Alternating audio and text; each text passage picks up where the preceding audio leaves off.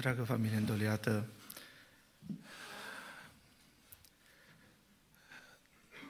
nimeni nu se bucură de acest eveniment și nimeni nu se aștepta. I-am predat și eu lui Bogdan doi ani de zile și vreau să vă spun că tot timpul era prezent online. Când am văzut pozele afișate, am spus în mine, trebuie să mă îmbrățișez mai des copiii. Trebuie să mă îmbrățișez mai des soția. Și fiecare dintre noi de aici să profităm de faptul că avem familii și să arătăm la maxim prețuirea față de ei. Totuși mă simt încurajat să predici la acest priveg mai special, pentru că Dumnezeul nostru este un Dumnezeu care a cunoscut suferința și Dumnezeul nostru a avut un singur fiu care a murit pe cruce pentru păcatele noastre în chinuri grosnice. Și pentru că El a cunoscut suferința, El poate să vină în ajutorul celor care trec prin suferință și să mângâie pe cei care trec prin suferință. În toate religiile lumii acestea, Dumnezeii lumii sunt triumfaliști, Dumnezei care nu simt durerea, Dumnezei care totdeauna sunt pe val. Doar în creștinism, Dumnezeul nostru suferă. Hristos cunoaște moartea, cunoaște suferința. De aceea El poate să ne mângâie în necazurile noastre. În religiile lumii acestea, oamenii se sacrifică să-și îmbuneze Dumnezeii. În creștinism, Dumnezeu se sacrifică pe El însuși ca să ne îndumnezească pe noi.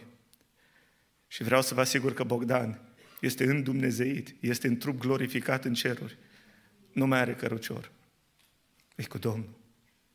E cu Domnul. De azi încolo vă veți gândi mai des la cer. Mai mult ca alții. Vă va fi mai drag Hristos și cerul, gândindu-vă că vă așteaptă acolo un înger Apostolul Pavel scria în Evrei, capitolul 11, cu versetul 13. În credință au murit aceștia, fără să fi căpătat lucrurile făgăduite. Și de multe vreme am ajuns la concluzia că Dumnezeu ne dă credință nu ca să scăpăm de moarte, ci ca să murim în ea. În credință au murit. Că ce folos să trăiești o viață fără credință, că dacă mor fără credință mergi în iad. Dar Dumnezeu vrea să murim în credință, nu fără credință, ca să putem ajunge unde? În patria cerească. La ora actuală, 63 de milioane de oameni mor în fiecare an, din care 10 milioane mor de cancer. 163 de mii de oameni în fiecare zi mor. 160 de oameni în fiecare minut. Și noi suntem aici. Și important nu este când murim, ci cum murim. Dacă murim în credință sau fără credință în această seară, dacă nu l-ai pe Domnul Isus Hristos, să spui, Doamne Dumnezeu, dăm darul credinței, vreau să-mi pun credința în Tine, vreau să mă pocăiesc de păcatele mele, pentru că nu vreau să mor fără credință, vreau să mor în credință. De moarte oricum nu scapi. Nimeni nu scapă de moarte, dacă nu vine Domnul.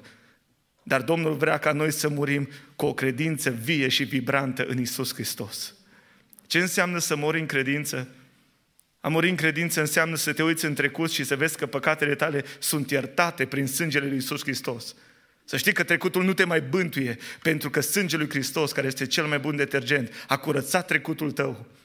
A muri în credință înseamnă să te uiți în prezent și să vezi că ești acceptat de Fiul lui Dumnezeu, că ai intrat într-o stare de har datorită jertfei lui Iisus Hristos, că ai o relație cu Iisus Hristos, că nu ai doar o religie, că ai o relație vie, vibrantă cu Iisus Hristos.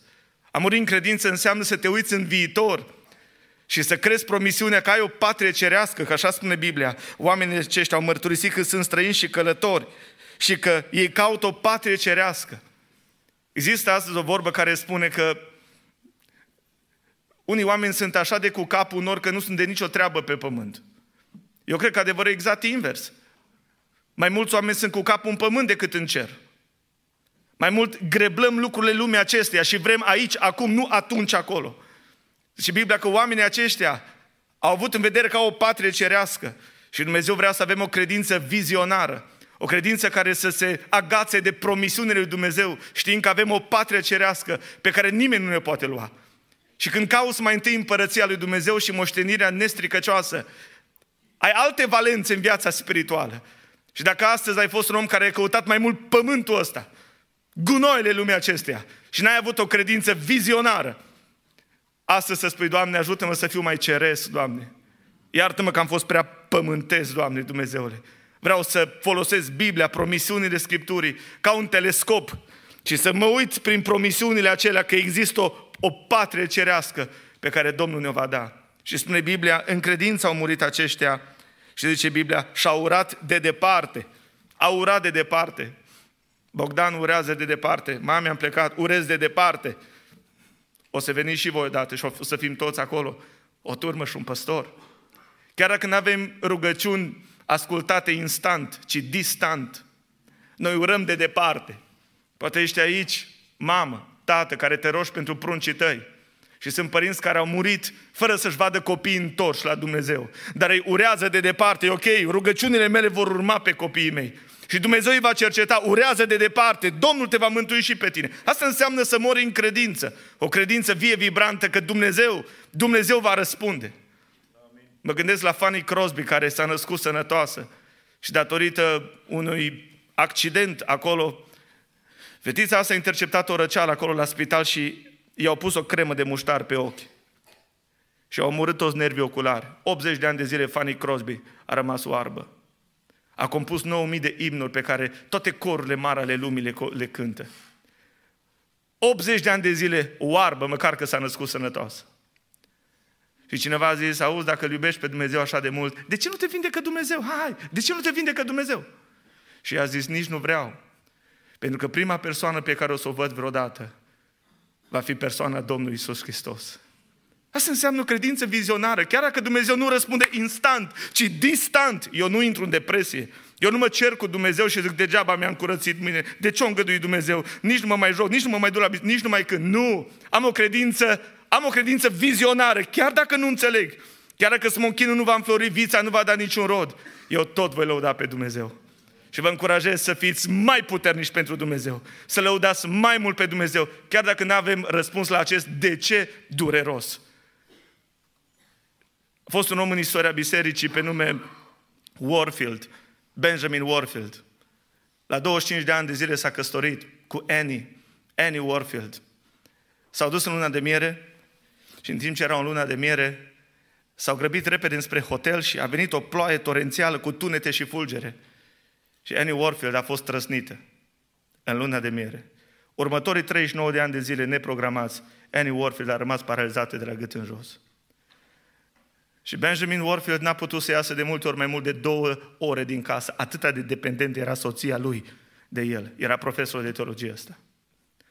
După 39 de ani de zile în care s-a rugat, Doamne, vindecă și Dumnezeu n-a vindecat-o. După 39 de ani de zile paralizate de la gât în jos. După ce au îngropat-o, a venit cineva și a zis, totuși, Benjamin, spune cum ai rezistat? Cum ai putut să stai lângă Dumnezeu, să lauzi și să fii, să fii pozitiv? Cum ai rămas lângă ea fiind o femeie care pur și simplu n-a putut să se miște?